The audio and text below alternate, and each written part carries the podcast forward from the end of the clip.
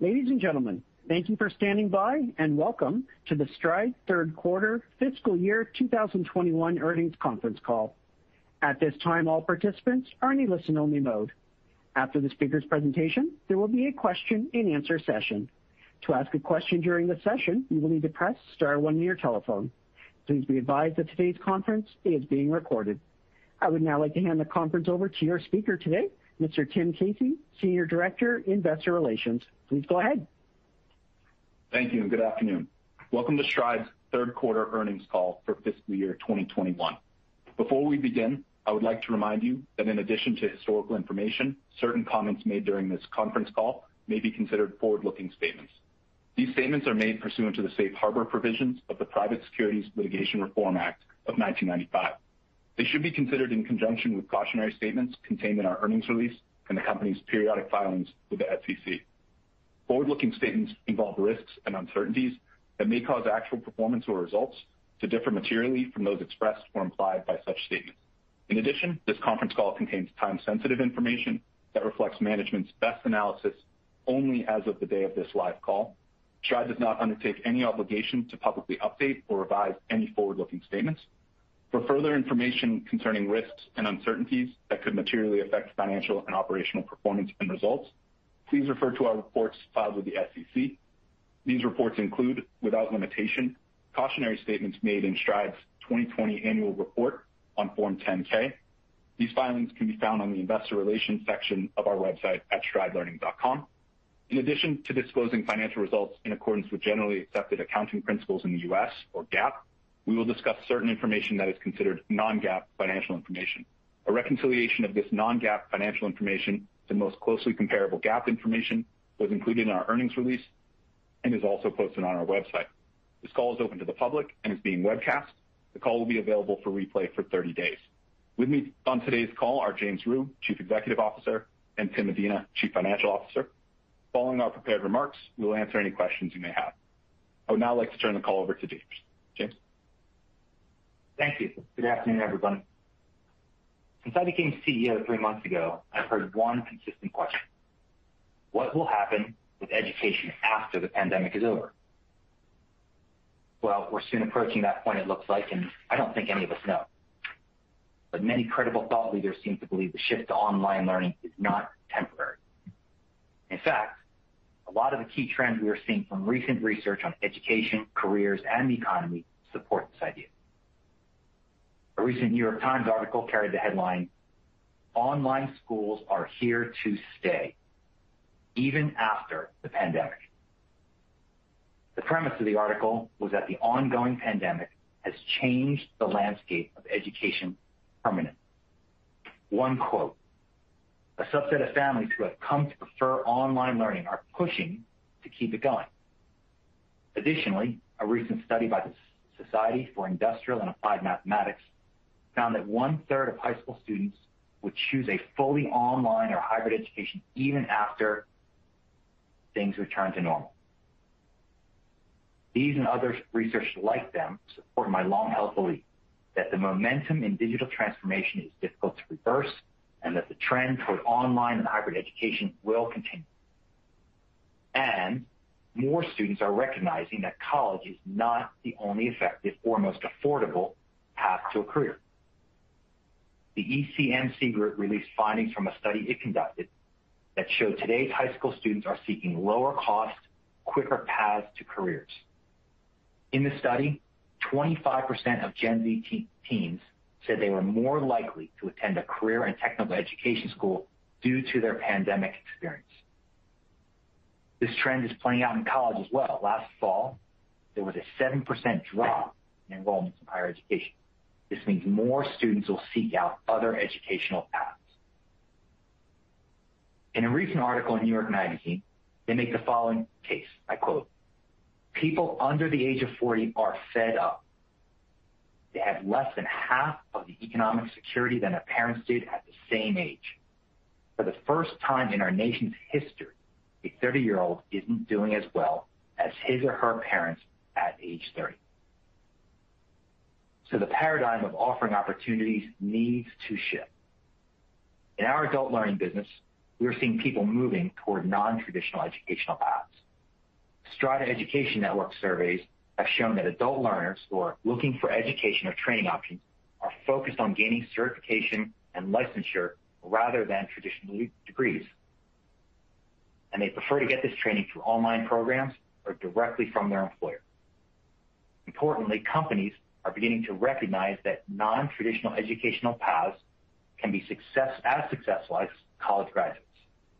Large corporations like Facebook, Google, and Amazon, and others have begun programs to hire non-college graduates, and in many cases, students right out of high school, into professional, high-paying technology jobs.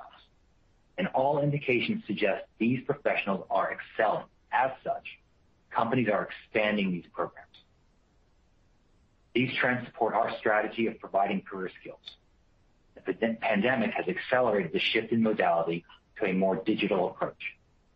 As these markets are poised to grow at increasing rates, Stride is well positioned to benefit for many years to come.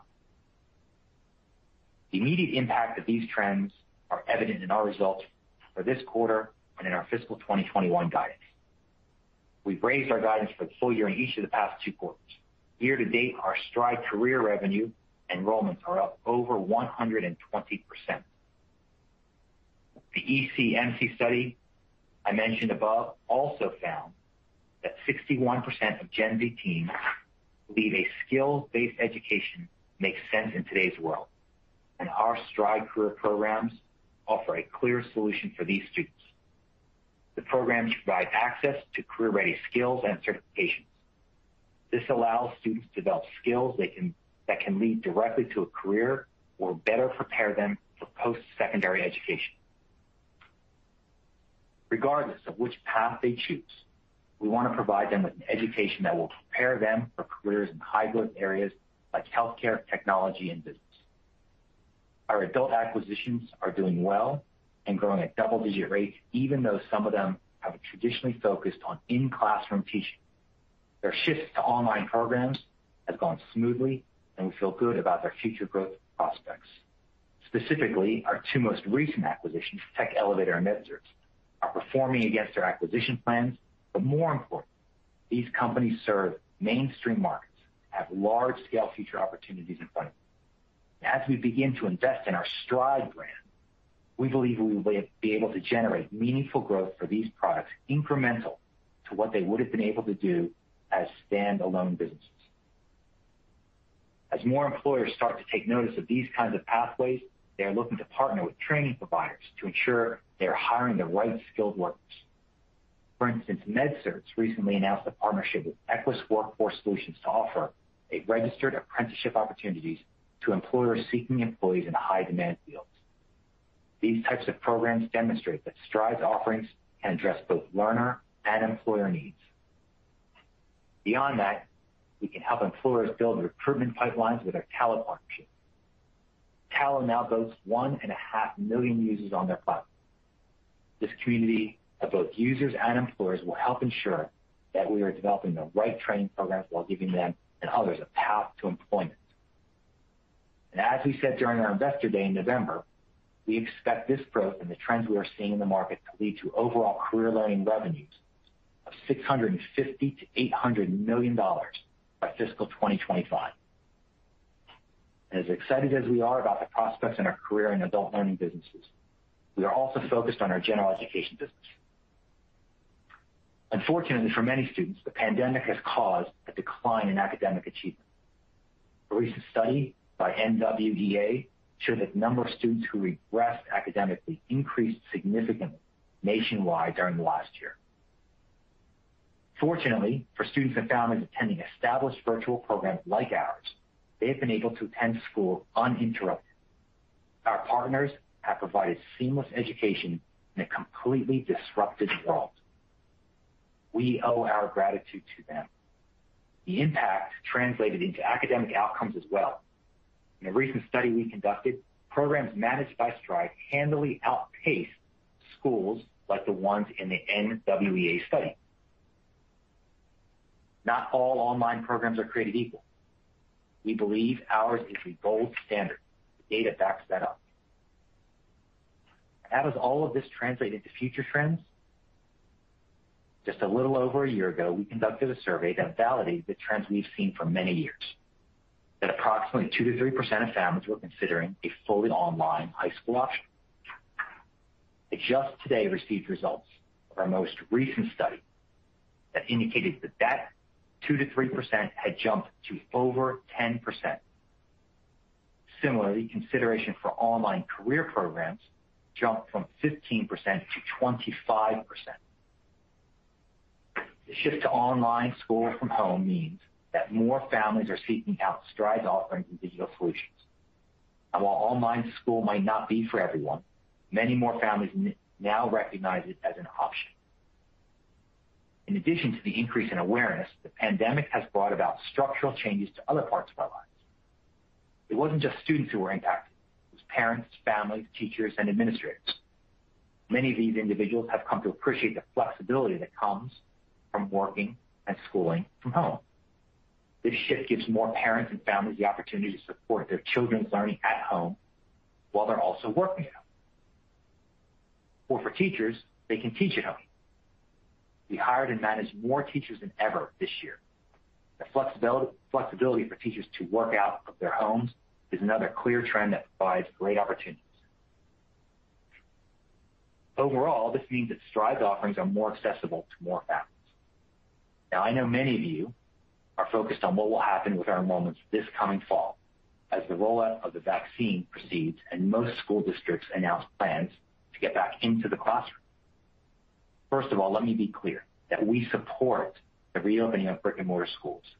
In fact, we penned an open letter supporting President Biden's bipartisan push to get schools reopened. Additionally, it's far too early in our enrollment season to know how many new students will come to our programs in the fall.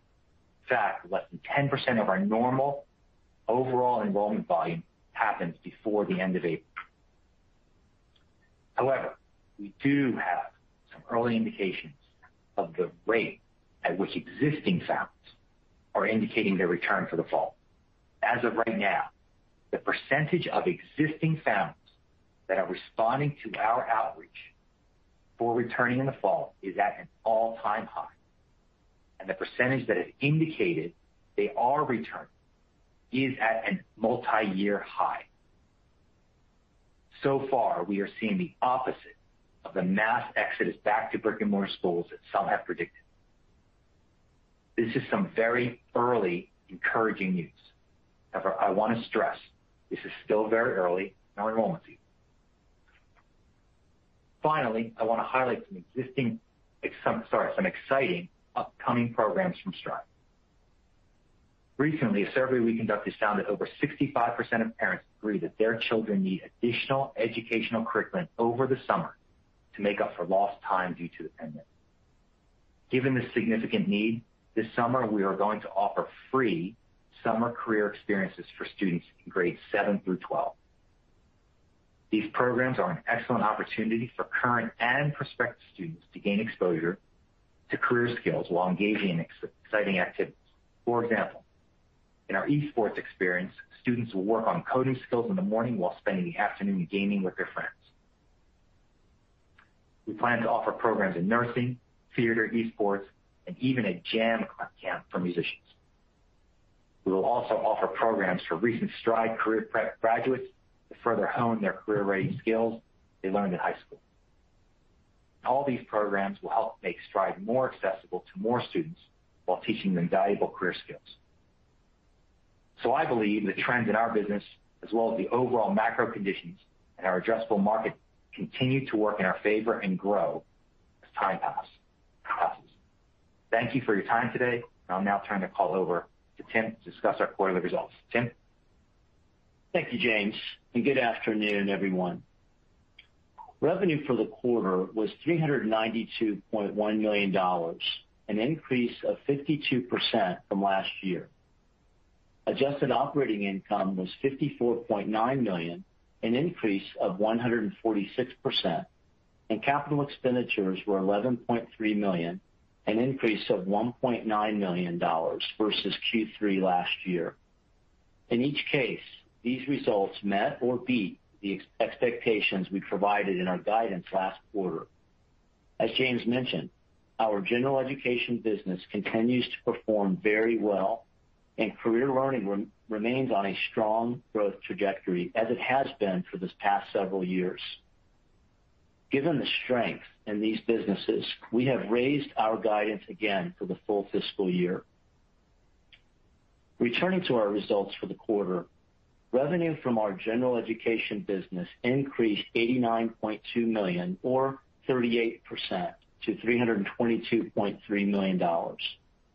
This was due primarily to higher enrollments, partially offset by lower revenue per enrollment. General ed enrollments rose forty-three percent year over year, while revenue per enrollment declined four percent. For the full year, we expect revenue per enrollment to be down compared to last year due to state budgetary pressures resulting from COVID nineteen and a higher mix of lower funded states. We do not, however, expect this decline to become a trend into next year. In fact, we are confident, given what we know today about state policy, that enrollment funding should improve next year. Career learning revenue rose to sixty-nine point eight million dollars, an increase of one hundred ninety-one percent. This was largely driven by significantly higher volumes in our Stride career prep programs, formerly known as Destinations Career Academies, as well as growth in our adult learning businesses, including the effect of MedCerts and Tech Elevator, acquired in November twenty twenty, and Galvanize, acquired in late January twenty twenty. Gross margins were thirty-five point five percent in the quarter, up approximately five hundred basis points from the same period last year. For the full fiscal year, we expect gross margins to be approximately thirty-four percent, plus or minus fifty basis points. We believe this improvement will continue into next year. Last November at Investor Day, I laid out a twenty twenty-five goal for gross margin percent of thirty-six to thirty-nine percent, and I expect us to get there much faster. Selling, general, and administrative expenses in the quarter were one hundred point five million dollars, up fifty-eight percent. In the year-ago period. The increase in S G and A was driven primarily by higher costs associated with the growth in enrollments and higher stock-based compensation expense, as well as the expenses for our adult learning businesses. We expect S G and A for the full fiscal year twenty twenty-one to be in the range of four hundred twenty million to four hundred twenty-five million. Up from fiscal twenty twenty due to higher costs associated with the growth in enrollments, higher stock-based comp, ex- comp expense, as well as the inclusion of the S G and A associated with Galvanize, MedCerts, and Tech Elevator. Our expectation for fiscal year twenty-one interest expense is that it will be between seventeen and eighteen million dollars, including approximately four million dollars in cash interest and twelve million dollars in non-cash amortization of the discount on our convertible senior notes, and another one million dollars of non-cash amortization of debt issuance costs. Our convertible notes are subject to new accounting guidance, which can be adopted in F Y twenty-two and no later than F Y twenty-three. Once the guidance is adopted, The debt, dis- the debt discount will be eliminated from the balance sheet, and the associated non-cash amortization expenses are eliminated from the P and L on a going-forward basis. EBITDA for the third quarter was sixty-two point two million dollars, up eighty-nine percent from the third quarter of fiscal twenty twenty. Adjusted EBITDA was seventy-five million dollars, up ninety-two percent from the same period a year ago. Operating income was thirty-eight point six million dollars. Adjusted operating income was fifty-four point nine million dollars, an increase of one hundred forty-six percent. Additionally, we are raising our guidance for adjusted operating income to one hundred fifty-six million dollars to one hundred fifty-nine million dollars for the full fiscal year twenty twenty-one, and that's up from our previous guidance of one hundred forty-five million dollars to one hundred fifty-five million dollars. We ended the quarter with cash and cash equivalents of three hundred twenty-nine million dollars, an increase of seventy point nine million dollars compared to the second quarter. We expect working capital to be a significant source of cash in the fourth quarter, primarily due to accounts receivable. So we expect our cash balance at the end of fiscal twenty twenty-one to increase significantly. We believe that our strong free cash flow generation and liquidity will continue to provide the financial flexibility to fund our existing operations and to pursue strategic acquisitions. Capital expenditures for the quarter totaled eleven point three million dollars, below the range of twelve to fifteen million dollars we guided to last quarter. We expect full-year CapEx to be in the range of fifty to fifty-five million dollars. Our effective tax rate for the quarter was thirty point two percent, and we expect our full-year tax rate to be in the twenty-seven to twenty-nine percent range.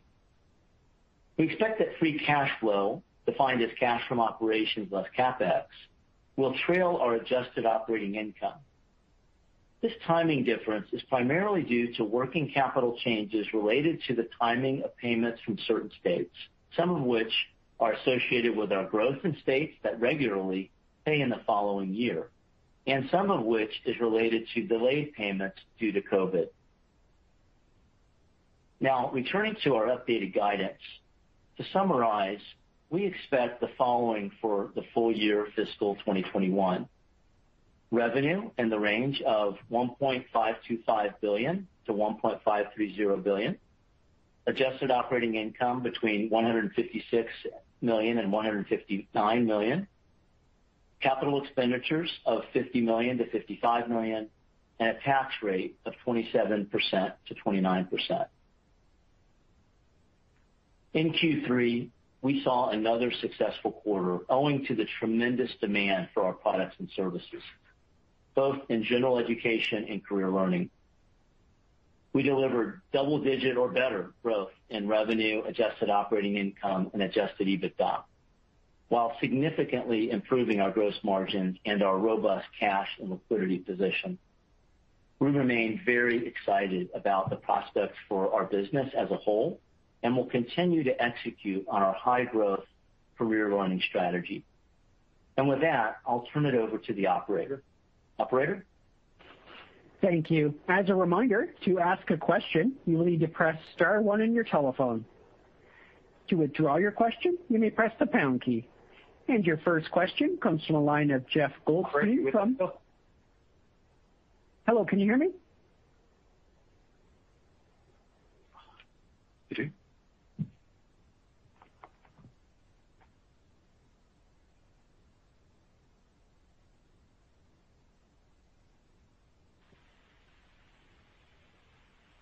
Hello, can you hear me? No one's texted me of any kind. Yeah. Operator?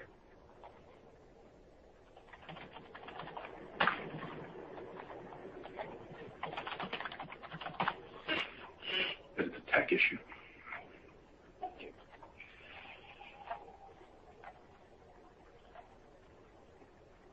Here's we're having some technical issues with the operator.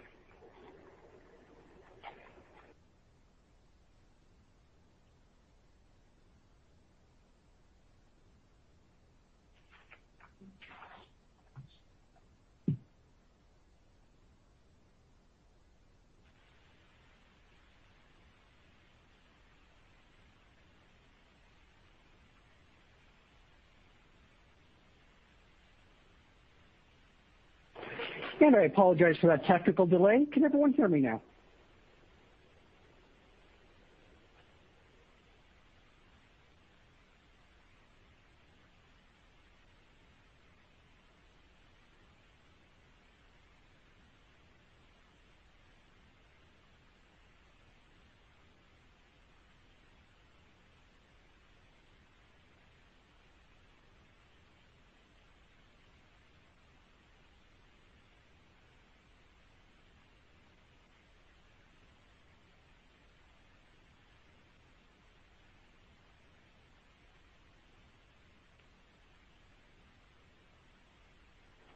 Ladies and gentlemen, I apologize for the technical problems. As a reminder, to ask a question, you will need to press star one on your telephone. To withdraw Later. your question, hello?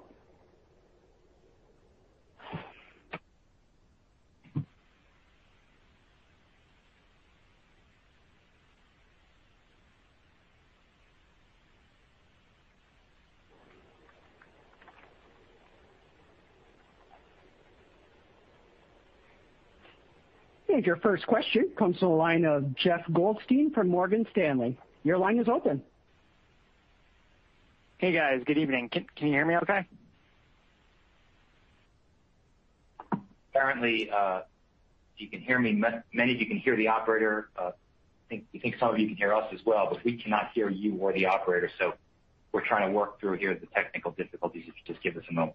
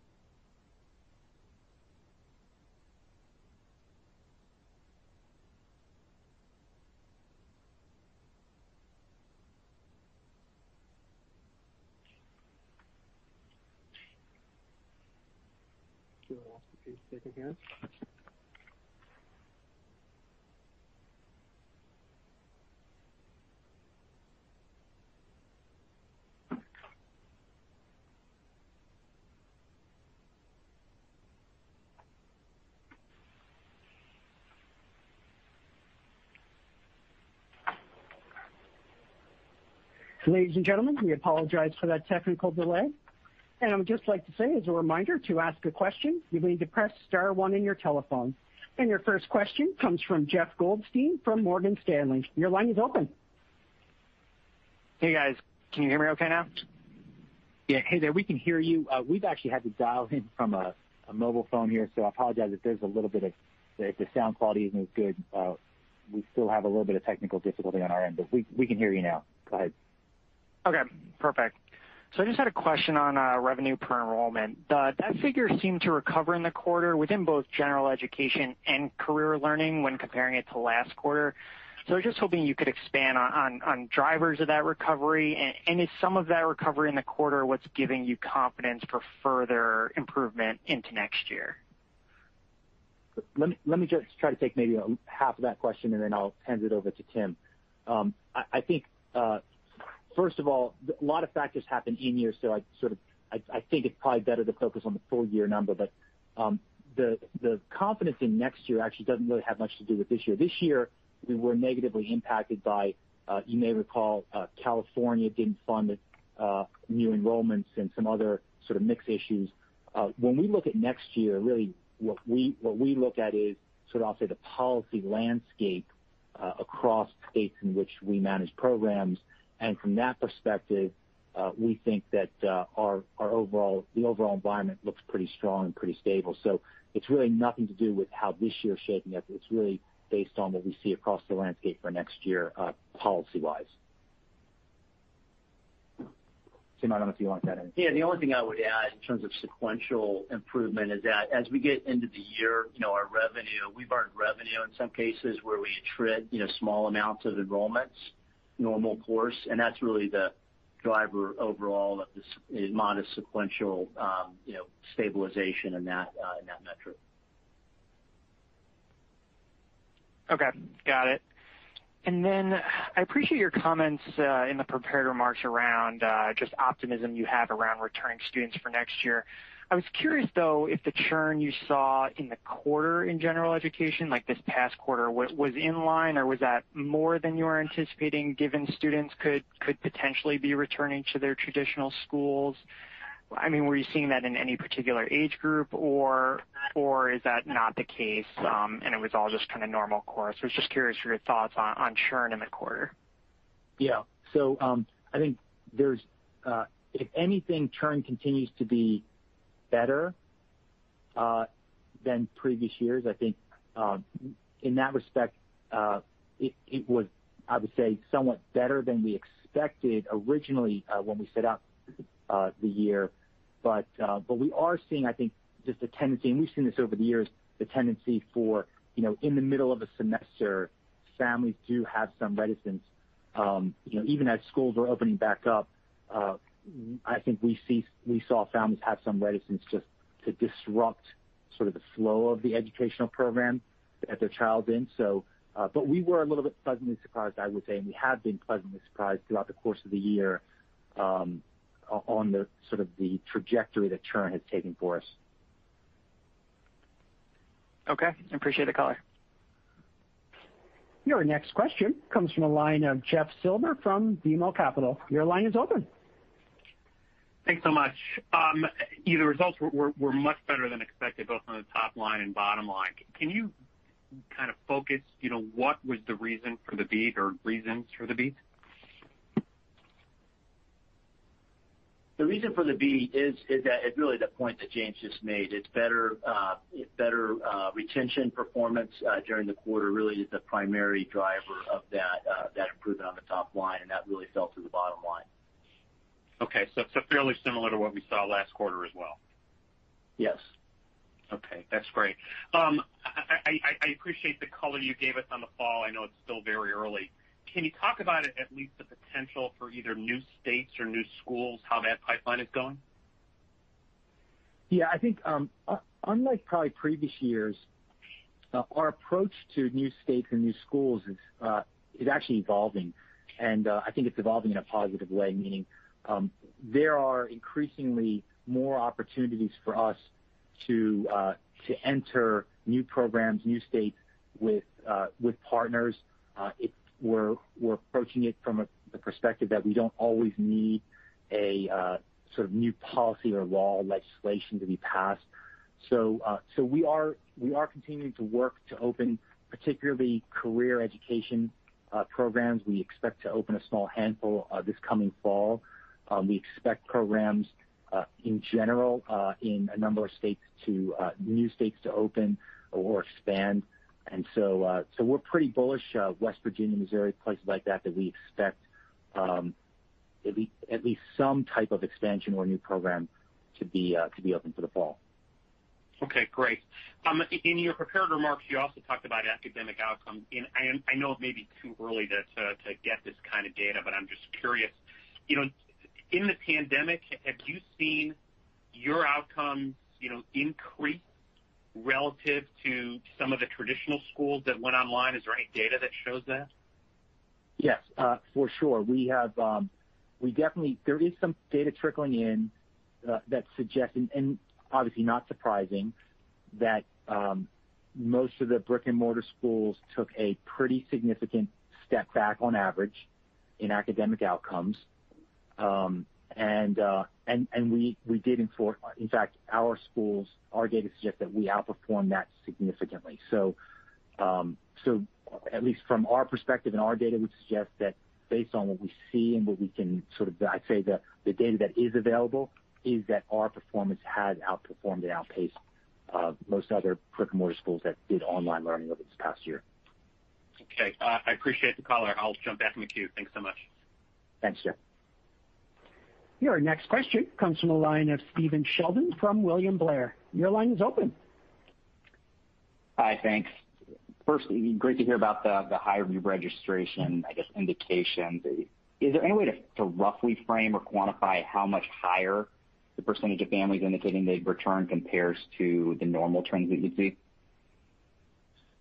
Well, um, so uh, I'm, I'm reluctant to start providing that type of guidance um, at this At this point, uh, I will tell you that our response rates are uh, have been materially higher, um, and and I think that, that for me at least, this, the the signs uh, that point uh, that point positively is is the engagement, the engagement levels we're getting, uh, and and particularly I'll give you one sort of I'll say tidbit of information. We uh, we did track Uh, I'll say COVID-related types of enrollments, meaning some families did very specifically indicate to us that they were coming to us this year specifically for COVID. Now, of course, um, a lot of families didn't indicate that, and so that doesn't capture maybe the entire population.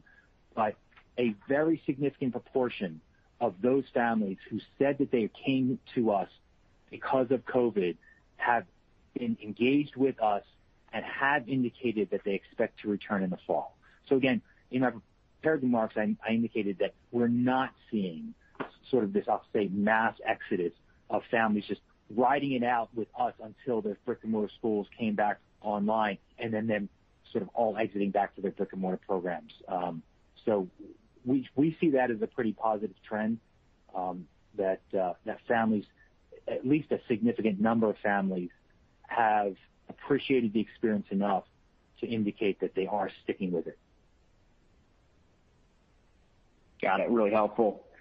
And, and I know I know you guys can help students that have fallen behind academically try to catch up, especially with some of the personalized learning you're able to provide online. With, with some students at local options falling behind over the last year, I guess, have you seen that increased demand at all for, for general education, especially, you know, as you think about uh, indications heading into next fall? Yeah, I think um, I think the slide that's happened, um, you know, I was just actually, uh, before we came into this call, uh, there was a, a Sal Khan from Khan Academy was on C N B C mentioning that fifteen to twenty percent, I think he was was the number that he, that he gave, fifteen percent or so of kids are, have quote unquote gotten lost uh, in the public school systems. And, uh, you know, so not just, there's not just a slide of the kids who have been in the system. You see uh, a large number of students who have sort of gone missing in a way, right? And so uh, we do think and we do see that um, there's a very large opportunity and, and good demand for not just our programs, um, our full-time online programs and kids to come into those programs, but just in school districts more broadly, looking for ways to meet that demand or to meet that gap. And so, uh, you know, I think you should remember that um, we're not just running full-time programs. We offer a suite of solutions that also help districts with their problems. And I, I think that in, in some ways uh, that's going to be an ongoing opportunity for us because, uh, you know, I, I really empathize with these school districts. They, they really need to make sure that they can reach a lot of these kids who have somehow gone missing in their systems, and, and they need to provide some alternatives for them as well. And I'm hopeful that they uh, are uh, are looking at alternatives like online alternatives for those kids as well, and we can certainly help there. Makes sense. Um, la- last one for me, uh, just on the on the guidance. It, it seems like the guidance implies a sequential step down in revenue in the fourth quarter relative to the third quarter. I think the normal progression over the last two years has been for a sequential uptick. Anything notable to call out on what would drive a sequential decline this year in the fiscal fourth quarter? No, not, nothing notable to, to, to note there. It is fair that if you squeeze out, um, you know, another quarter just like this one, we would be at the very tippy top of our guidance range. Um, uh, so there's there's nothing in particular to uh, to call out there. No particular concern or anything like that. Great, thank you. Appreciate it. And again, if you would like to ask a question, press star one on your telephone. Your next question comes from the line of Greg Pendy from Sadati. Your line is open. Hey, thanks for taking my questions. Uh, just real quick on the summer uh, courses that you'll be offering, is that going to create any notable shifts in, in expenses on a year-over-year basis, um, especially in instructor costs? Uh, yes and no. The answer is no. We shouldn't have any material uh, change in uh, in. costs over the summer due to those programs. Those programs, they're not, they do have some uh, marginal cost to us. It's not significant. Um, we think it won't change sort of the overall profit or, or gross margin trajectory uh, that we're headed on.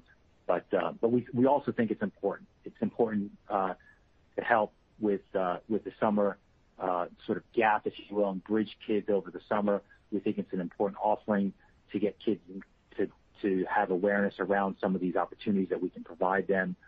So, um, you know, so I don't think it's going to be material cost, but I think it, irrespective, uh, it's just a, an important service that we need to provide the country right now. Great. And then just one final one, just on that revenue per student uh, in terms of next year. Um, assuming, would would it be a positive benefit if you had a higher mix of special needs students next year in your revenue? Um, I'm not saying that you're foreseeing that, but um, just given the trends of some students falling behind? Is, it, is that typically a, a higher revenue per student? Uh, not, I, not, not materially. So, um, you know, I, I, I wouldn't, I wouldn't pretend that our revenue per student trend next year is going to be impacted by that. In fact, in any given year, um, you know, I think uh, sort of all falls out with the wash, and, and our overall revenue per student trend get more impacted by things like mix uh, or, or what happened in California this year, and not by the mix of special ed versus non-special ed students. Okay, great. Thanks a lot. Thank you. And there are no further questions at this time. Ladies and gentlemen, this concludes today's conference call. Thank you for participating. You may now disconnect.